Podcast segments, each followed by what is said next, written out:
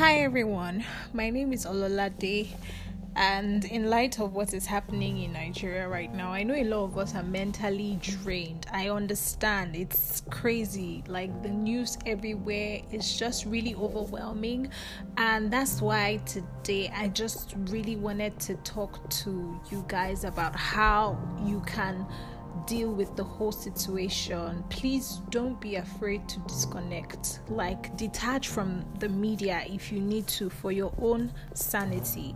And the reason I'm saying this is because there's a lot of information being circulated at the moment. A lot of people are sharing both fake and fact proof news you know so you have to like protect your your mind and whatever content you're consuming. Not everything that is circulating on social media is actually true. So you have to be sure that you are not consuming content that is just misinformation misleading and fake.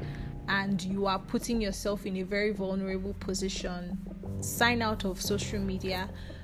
Um, turn off your notifications if you will. Avoid watching people's status on social media if you can because that's like one of the ways that you can protect your mental health. In addition to that what i have been trying to do is to read books. Like i'm just reading because i generally i like i like reading. So yeah, I'm currently reading a very amazing novel. I'm not going to talk about that, but um, the title is Seeking Allah finding jesus. And that book for me is very very interesting and that's what i'm reading at, reading at the moment. And um, yeah so my point is in this period of what is going on in nigeria if you need to take a break please do so.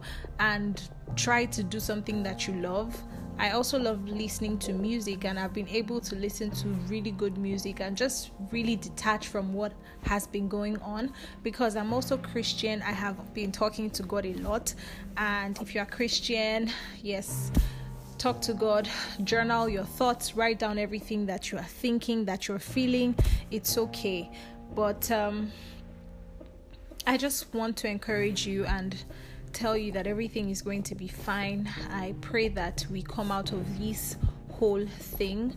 And um, my heart really goes out to everyone who has lost someone due to the whole situation in Nigeria.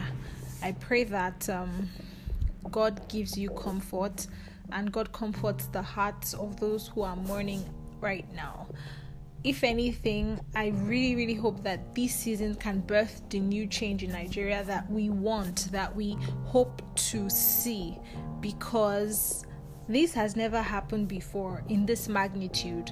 Like, a lot is going on, and I feel like it's something that will create a change um, change is not always going to be easy. Change is uncomfortable, and a lot of us are feeling the weight of this thing happening, you know. But like I said, if anything, I hope it brings forth a new Nigeria. I hope that now we are more aware of what we can do, how we can collectively work together to grow Nigeria, to improve Nigeria. So, guys, this is my very short charge for you today. Have a blessed day. Bye.